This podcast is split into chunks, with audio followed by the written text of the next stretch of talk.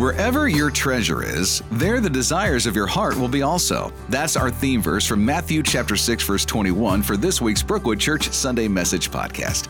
Associate Care Pastor Josh Masters continues our series called Encounters with Christ. Today's episode, a defining encounter. Here's this week's spiritual practice. Walk through your home or office and in your mind, give all you have to God. Tell him you could live without the things you see and spend time releasing whatever has a grip on you. Surrender your life to Jesus, trusting Him alone in salvation and for taking care of your daily needs. If you want to watch a video of this week's message, listen to worship, or search through the message archives, visit brookwoodchurch.org slash watch or download the Brookwood Church app. And be sure to subscribe to this podcast to stay up to date with the Encounters with Christ series. We pray this message encourages you in your walk with Christ. And now, Josh Masters.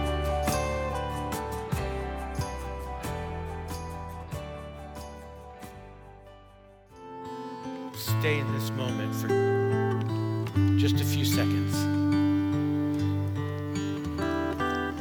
Are we truly willing to lay down everything at the feet of Jesus once and for all?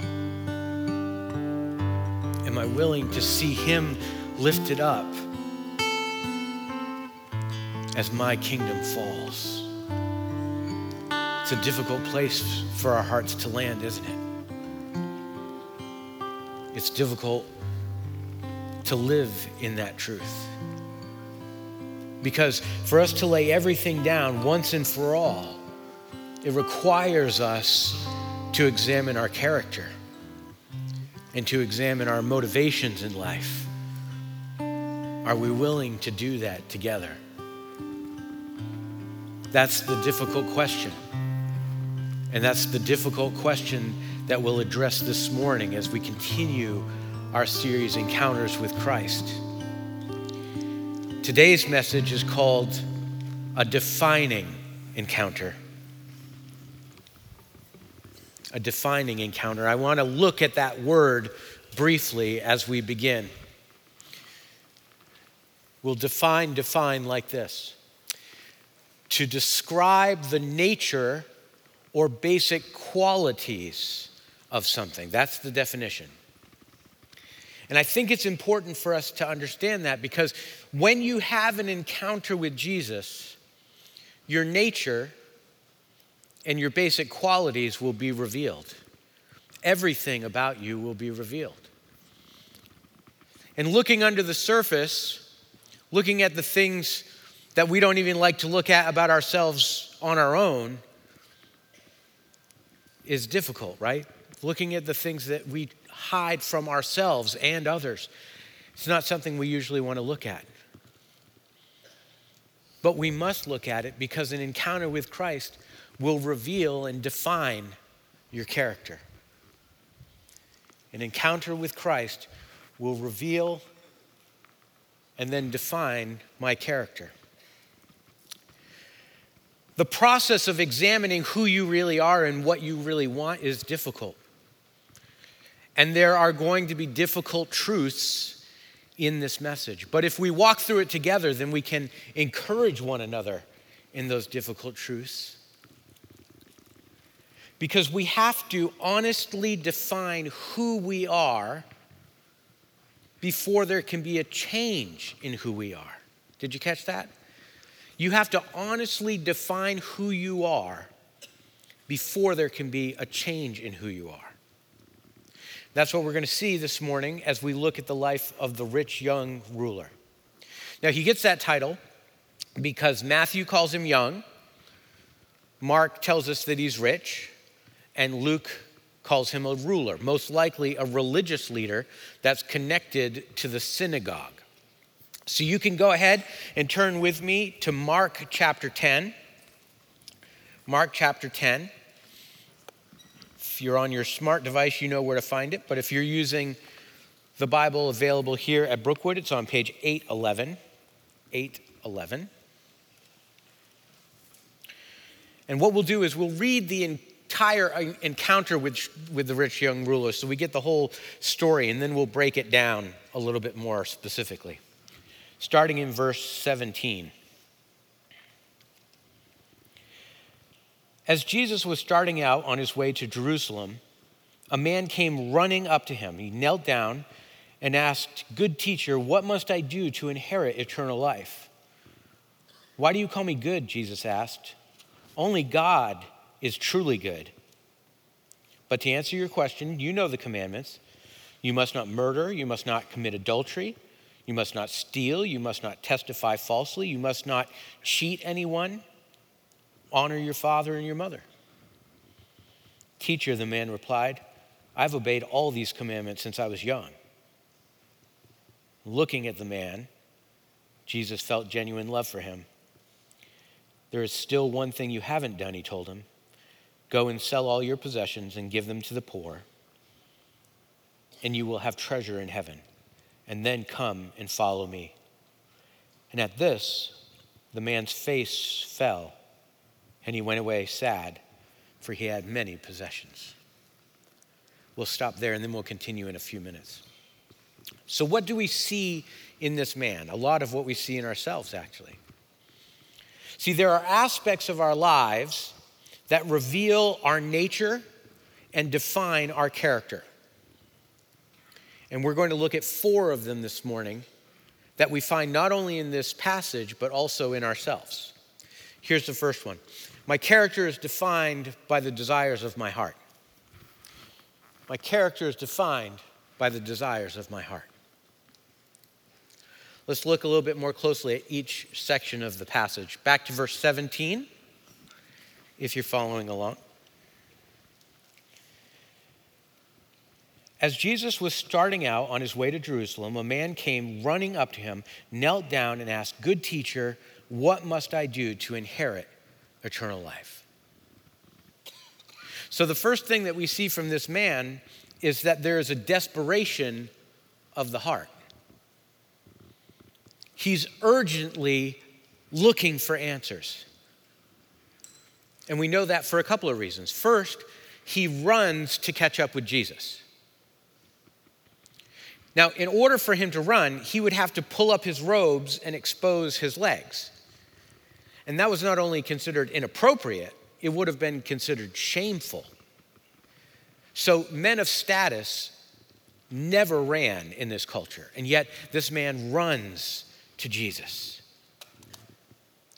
And the second thing we see is that he kneels before Jesus in a sign of humility, right? Last week we talked about humility. Now, he had acquired great wealth, he was respected in the religious community, and he'd been faithful to the commandments, at least from his perspective. Yet he had this deep sense that something was missing in his relationship with God. And the emptiness that he felt was so pronounced that he threw away all decorum and he risked his reputation to try and get honest answers. So we know that his question, the question that is on his heart, is sincere. It's a sincere question. Have you ever come to a place where you felt deep down inside that something was missing? Where you knew something was missing?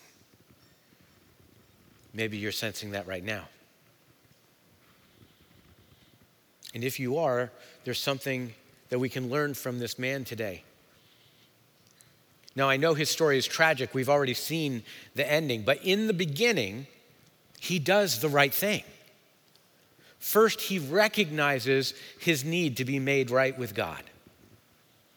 And then he runs to Jesus. And then he kneels before Christ looking for guidance.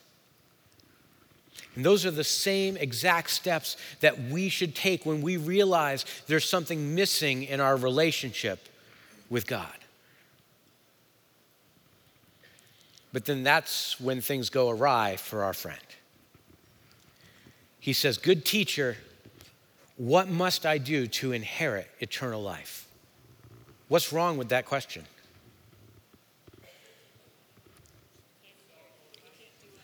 You can't do anything. That's exactly right. He's focused on what he can do. How can I earn my way into eternity? Mark Taylor sent me, he's, he's a friend of mine, our discipleship pastor. Uh, he sent me a quote this week uh, that he came across about this moment, and it said this The rich young man didn't want Jesus to be his savior, he wanted Jesus to show him the way to be his own savior. Good teacher, what can I do? And Jesus responds in a kind of surprising way in verse 18. He says, Why do you call me good? Jesus asked. Only God is truly good. Now, it sounds at first like Jesus is denying his own goodness, that he's denying his deity, but that's not what's happening here at all. What Jesus is doing is he's challenging the man's use of the word good. In the Jewish scriptures, the Tanakh, the Torah, what we call the Old Testament, the word good is used over and over again to describe the faithful love of God. Good is used to describe God's character. Here's the problem the religious leaders also like to use the word good to describe themselves and one another, symbolizing their great adherence to the law. So, yes, the man calls Jesus good, but he would also call himself good. So, Jesus is not only challenging his use of the word, but he's trying to refocus the man's attention. He's trying to change his attention off from himself and onto the perfect goodness of God. Now, why is Jesus doing that? Well, as we walk through the story, you're going to see that Jesus gives him multiple opportunities to acknowledge his own lack of goodness. Because to be saved, Jesus knows that this man has to see the sinful nature of his own heart. You cannot receive the reward of God's grace and mercy and forgiveness until you understand your need for it. And Jesus is helping to lead this man to that realization. Outwardly, outwardly, this man has done everything right to convey that his deepest desire is eternity. But it's outside. And Jesus is preparing to show him that it's not true that eternity is not his deepest desire. Proverbs 4:23 says, "Guard your heart above all else, for it determines the course of your life." Your life is determined by what's in your heart. So, your heart's deepest desire will always determine your actions because it's based on what you truly believe. And you may think that you want a closer relationship with God. But until we surrender the thing that we secretly want more than God, we will continue to struggle in our faith and our actions and our belief. So, how do we overcome that? How do we overcome this paradox? We ask God to reveal what the unhealthy desire of our heart is, and then allow Him to dig it out. Become willing, willing to pray this prayer from Psalm 26. Put me on trial, Lord. Cross examine me. Test my motives and test my heart. That's a brave prayer. But if you're willing to do that, God will put a mirror up to your soul and He will reveal who you really are. And that may seem terrifying because it is terrifying, but it's the only way.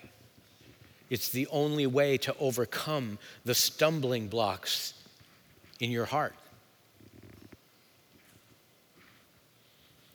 And please understand, Christ doesn't want you to do that so he can condemn your heart. Christ wants you to be willing to do that so he can restore your heart. He wants to restore you fully and heal the brokenness that's in your heart. And Jesus is about to offer this man the same self reflecting mirror that leads to restoration that he offers us. Jesus continues his answer in verse 19.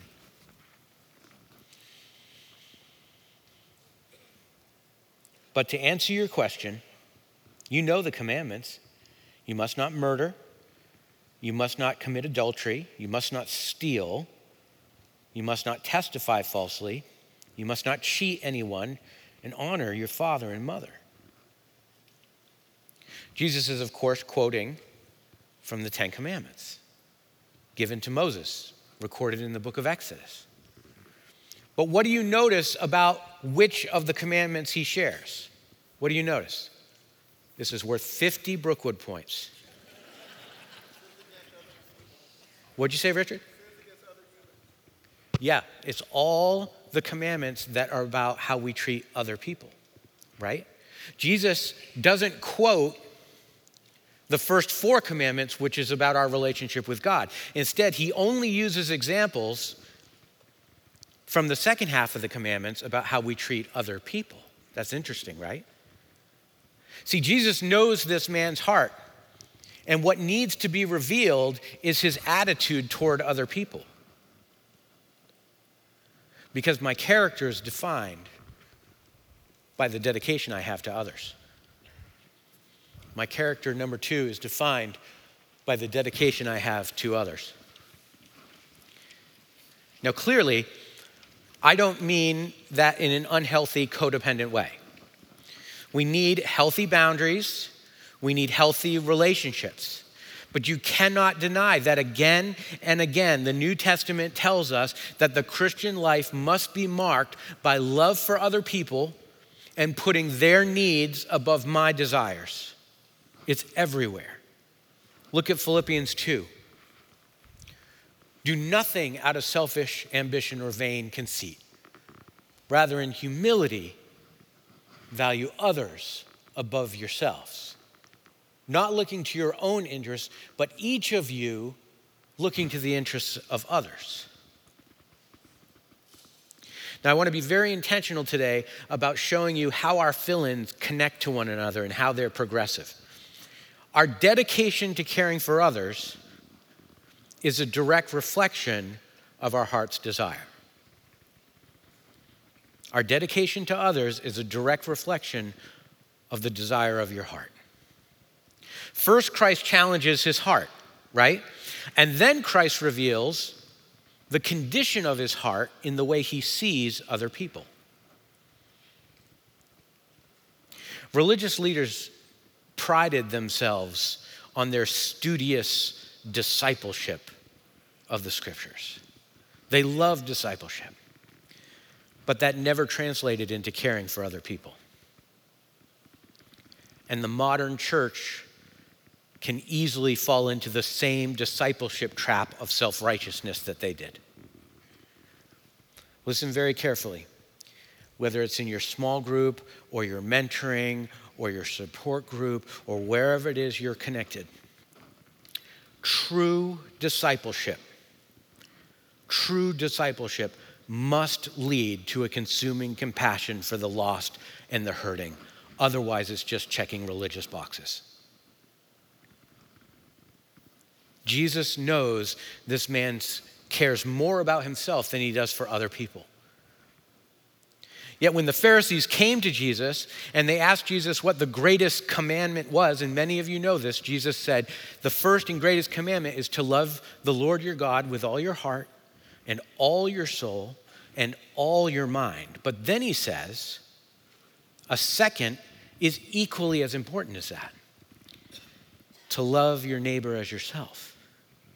The entire law and all the demands of the prophets are based on these two commandments, both equally love God, love people.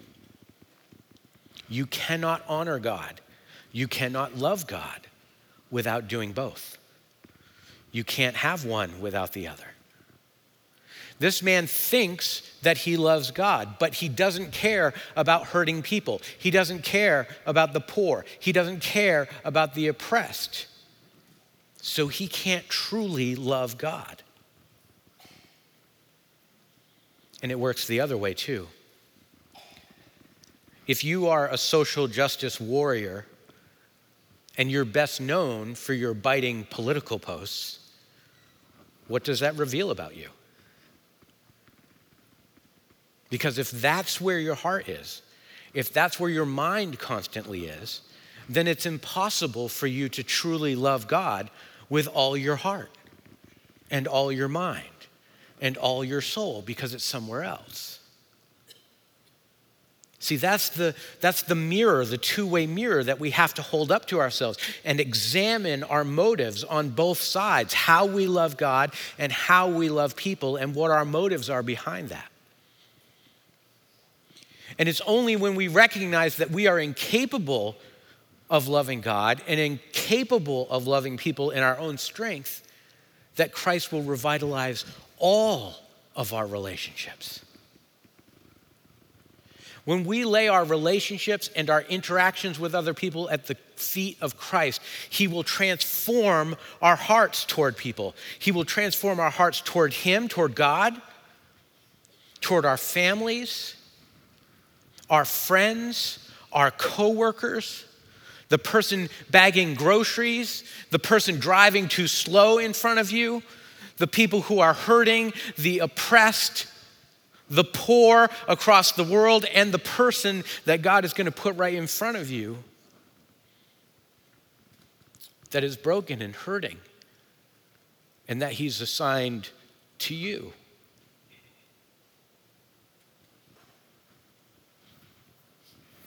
Loving God means loving people. So Jesus challenges this man with the commandments that clearly illustrate that he's not committed to others, which means he's not truly committed to God. And how does the rich young ruler respond? Does he repent and fall on his face? No. Verse 20 he says, Teacher. Notice he didn't say good teacher after being corrected. He says, Teacher, the man replied, I've obeyed all these commandments since I was young. And based on their culture and what he had been taught, he probably believed, truly believed, he'd done everything required of him. So rather than allowing the law, the commandments, the Torah, rather than allowing that to reveal his sinfulness, which is the only reason that the law was given, Romans 7, instead, this man uses his interpretation of the law as a checklist to proclaim his own righteousness. He's doubling down on his ability to earn eternal life. Don't miss this truth. This man had fully lived up to the expectations of man and his political party. But resting in that made it impossible for him to see how far short he had fallen of God's expectations. So Jesus goes deeper. Jesus goes deeper to reveal his sinful heart toward other people. Verse 21. Looking at the man, Jesus felt genuine love for him. There's still one thing you haven't done, he told him. Go and sell all your possessions and give the money to the poor, and you'll have treasure in heaven. And then come and follow me. And I love how the book of Mark highlights that Christ looked at him with love before conveying a very difficult truth. And of course, the Greek word used for love here is agape, the pure, unconditional love of God. Sometimes loving someone means telling them the thing they least want to hear. But listen very carefully. If you are saying something difficult or biting, and it doesn't come from a place of love, you can't say it with unconditional, agape, God given love, then you need to check your motives before you check their action. Now, the instructions Christ gives him to give everything away is usually handled in one of two ways in churches. Either, the first thing, either the pastor at this point instructs the ushers to block the door and they take up an immediate guilt offering, or they go to the other extreme. And the pastor says, Well, this passage isn't really about money at all. It's, it's about this man's own personal stumbling block. So don't think that this is about money. You, you just you have to go find your own stumbling block.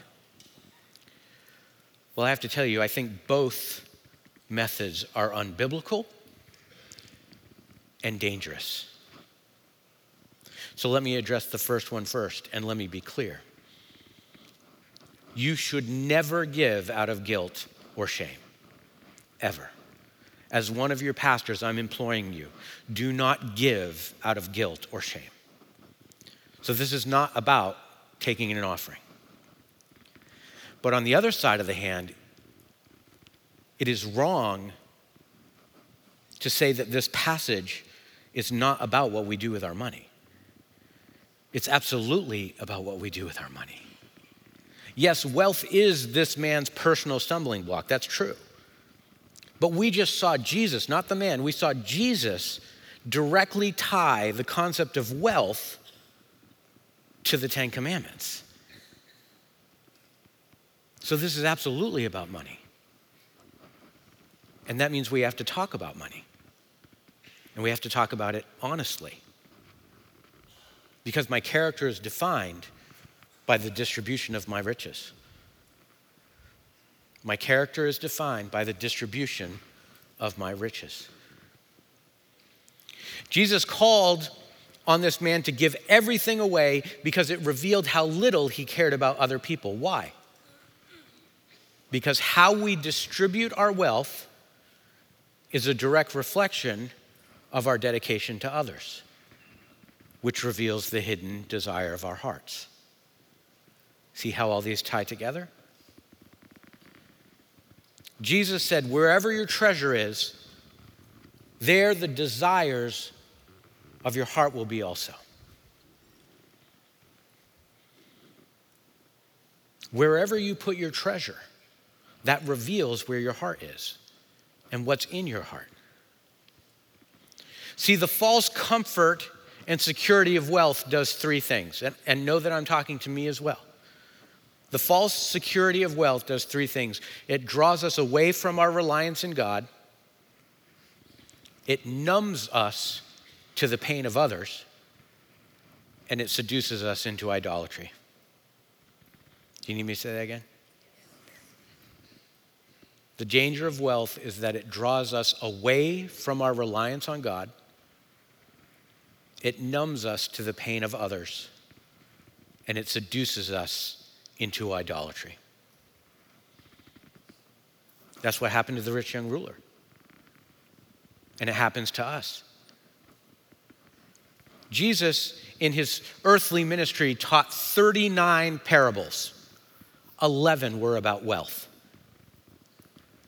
Because what we do with our wealth reveals our heart and our priorities. And it's easy, it's easy for us to read the story of the rich young ruler and say, well, that's not me. I'm not like him. I, I have a different stumbling block, I'm sure, but I'm not like him. If I were rich, if I were rich like him, I would give and I would care for people and I would defend the hurting and I would defend the oppressed and I would use my wealth for good. But the truth is, everyone here is incredibly wealthy.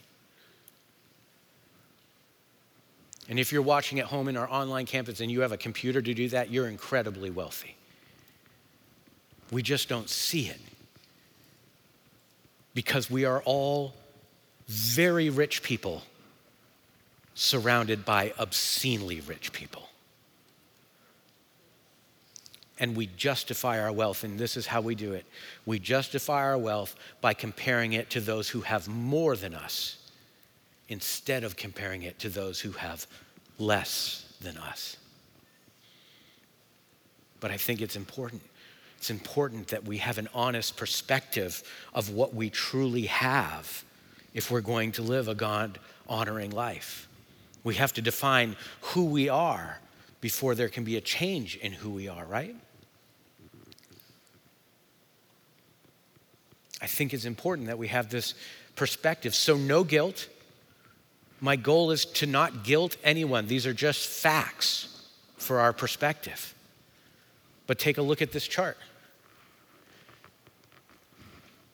According to multiple sources, and I went to multiple places to make sure it was true, those living at the poverty line in the United States, that's under $13,000 a year. Those living at our poverty level are among the 16% richest people in the world.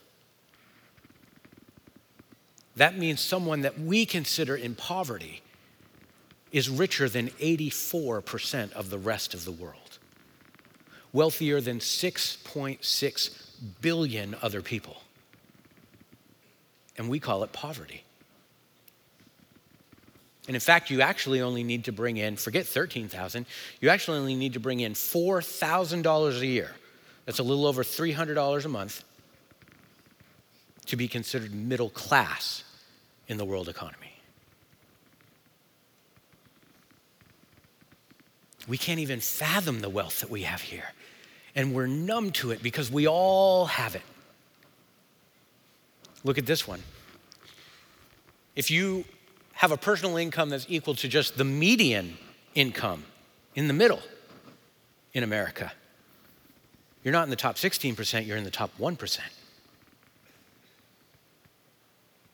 The top 1% richest people in the entire world.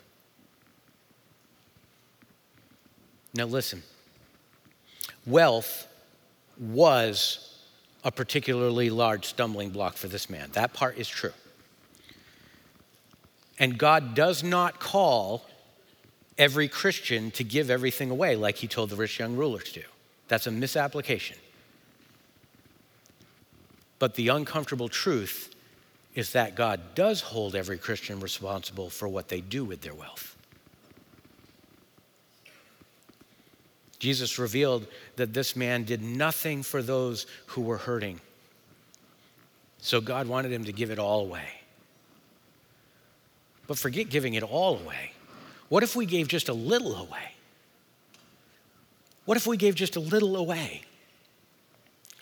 According to Crown Financial and Relevant Magazine, is if every believer in the United States, just the United States, not the whole world, just the United States, if every believer gave just 10%, not the whole thing, 10%,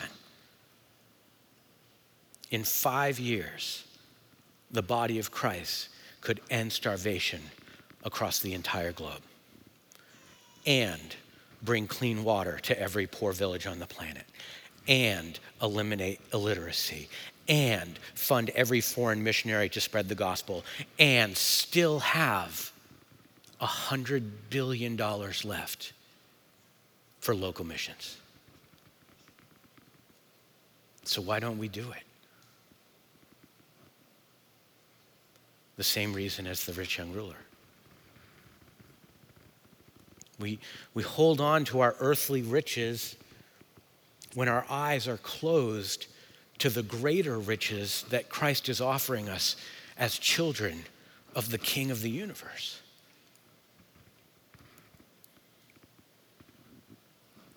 Turn the page for a second, skip down to verse 29. Look what Jesus says to the disciples after the man leaves. Verse 29. I assure you, Jesus said, that everyone who has given up house or brothers or sisters or mothers or fathers or children or property for my sake and for the good news will receive when? What? Now. will receive now in return a hundred times as many houses, brothers, sisters, mothers, children, and property. Along with persecution, it won't be easy. And in the world to come, that person will have eternal life. But many who are the greatest now will be least important then. And those who seem least important now will be the greatest then. So there's not only a greater treasure in heaven when we give, Jesus says you'll receive a hundred times what you're giving now in this life. Now, it may look different. But do you see what Jesus is doing here? What Jesus is actually doing is pretty much reiterating and reinstating or continuing the challenge and the promise that he gave in the Old Testament about tithing.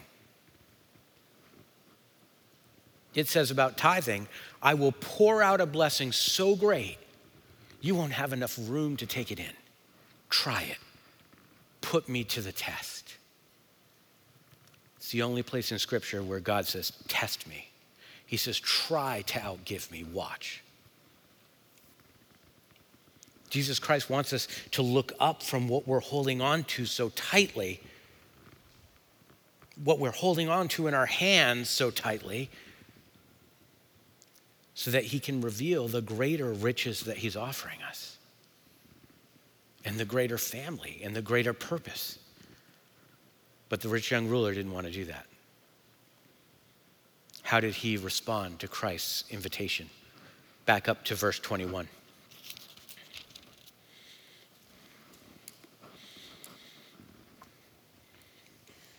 Go and sell all your possessions and give the money to the poor, and you will have treasure in heaven. Then come follow me. And at this, the man's face fell.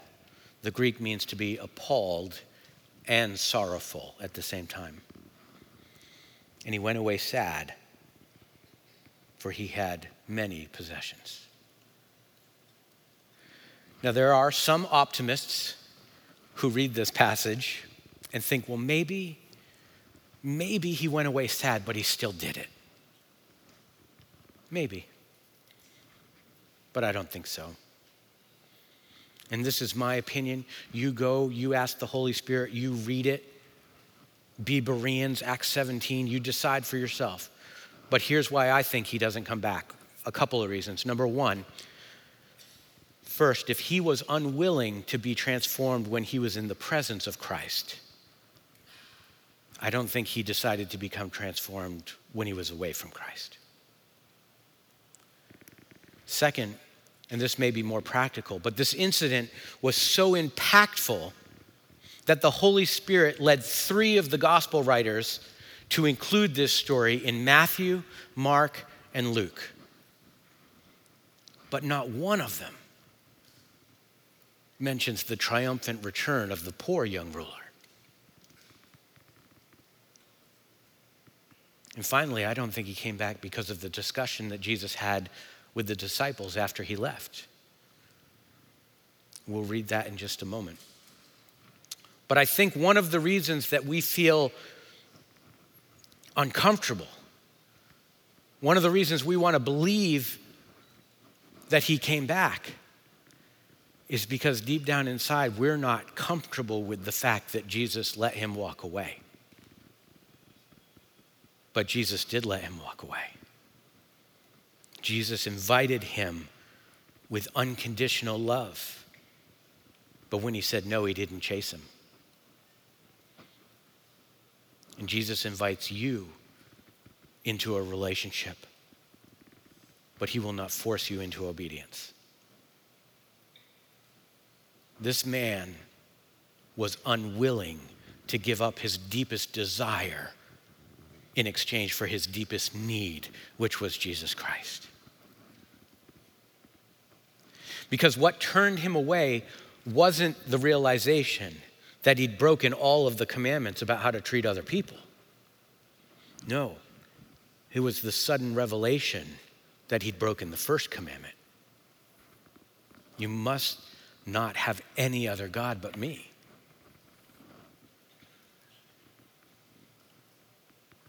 And Yahweh was not his primary God. Despite his external accomplishments in the church, and you can have great accomplishments in the church, his worship was not directed toward God, it was directed toward himself and earthly riches. And even though he knew what it was going to cost him, he chose the false security of his idol and he walked away. My character is defined by the direction of my worship. My character is defined by the direction of my worship. The ultimate test of who you are is revealed in the direction of your worship. And everyone is worshiping something. Because what you truly worship will inform and transform the desires of your heart, your dedication to other people, and the distribution of your resources. Yes, money, but also time and your gifts and your talents. Back to verse 22 the direction of your worship. At this, the man's face fell. And what struck me when I read that was that his face fell in sorrow when he should have fallen in worship on his face. This man's face fell, and he went away sad, for he had many possessions. Jesus looked around and he said to the disciples, How hard is it for the rich to enter into the kingdom of God? And this amazed them. And the reason it amazed them was this because up until this very moment, wealth and power had been considered a sign of God's blessing and righteous, righteousness. But Jesus said again, Dear children, it is very hard to enter the kingdom of God. In fact, it is easier for a camel to go through the eye of a needle than for a rich person to enter into the kingdom of God. And the disciples were astonished. Then who in the world can be saved? They asked. Jesus looked at them intently and he said, Humanly speaking, it's impossible, but not with God. Everything is possible with God. The disciples were dismayed. They were broken. They said, if it's impossible for the most religious people, the most churchy people, to enter into the kingdom of God, how can any of us be saved? And Jesus says it's impossible. It's impossible for any of you to be saved unless God intervenes.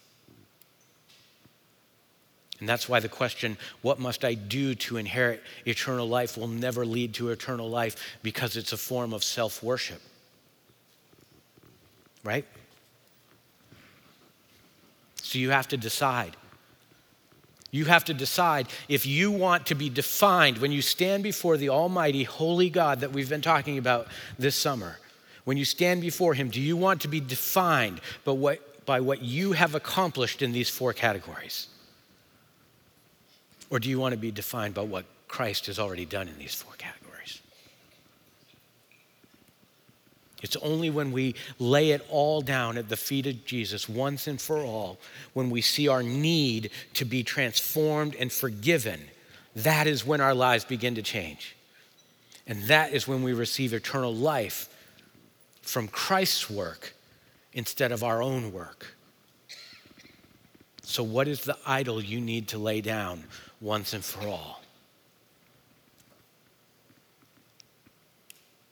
God is telling you something right now. What in your kingdom needs to crumble? The rich young ruler was standing right in front of the only one who could restore his brokenness, and he walked away. And you have a decision to make right now, too. You can leave here, leave this message discouraged by what you can't do, or you can be inspired and walk toward the one who can do it for you. Because just like the rich young ruler, he's right in front of you. He's right in front of you, waiting to restore your heart, revitalize your relationships, reveal your riches, and receive your worship. Don't walk away. Let's pray. Father God, we thank you that you are a God who looks at our brokenness and our selfishness and our self worship. And still, you invite us with agape love, with perfect, unconditional love. And so, Lord, we pray as a congregation, we pray as a people that we confess that we have idols that we have distractions, that we have ourself in mind more maybe than we have you in mind. And we are incapable of changing it. So I ask that the Holy Spirit would change it for us, that the Holy Spirit would make your glory and your grace irresistible to us as a people, so that we might be your light to a broken world and that we would see the oppressed and the poor and the hurting through your eyes instead of through our own eyes, and show us how to lay down once and for all everything and anything that stands in the way of that. And Lord, I pray for those who are here and those who are watching in our online campus that if there is someone who has to lay it down to you and surrender their lives to you once and for all, that they would reach out either to our pastors down front, our care volunteers, or the speak to a pastor button in our online campus, Lord. But I pray that you would compel them to not let them walk away. Save many and restore all. Amen.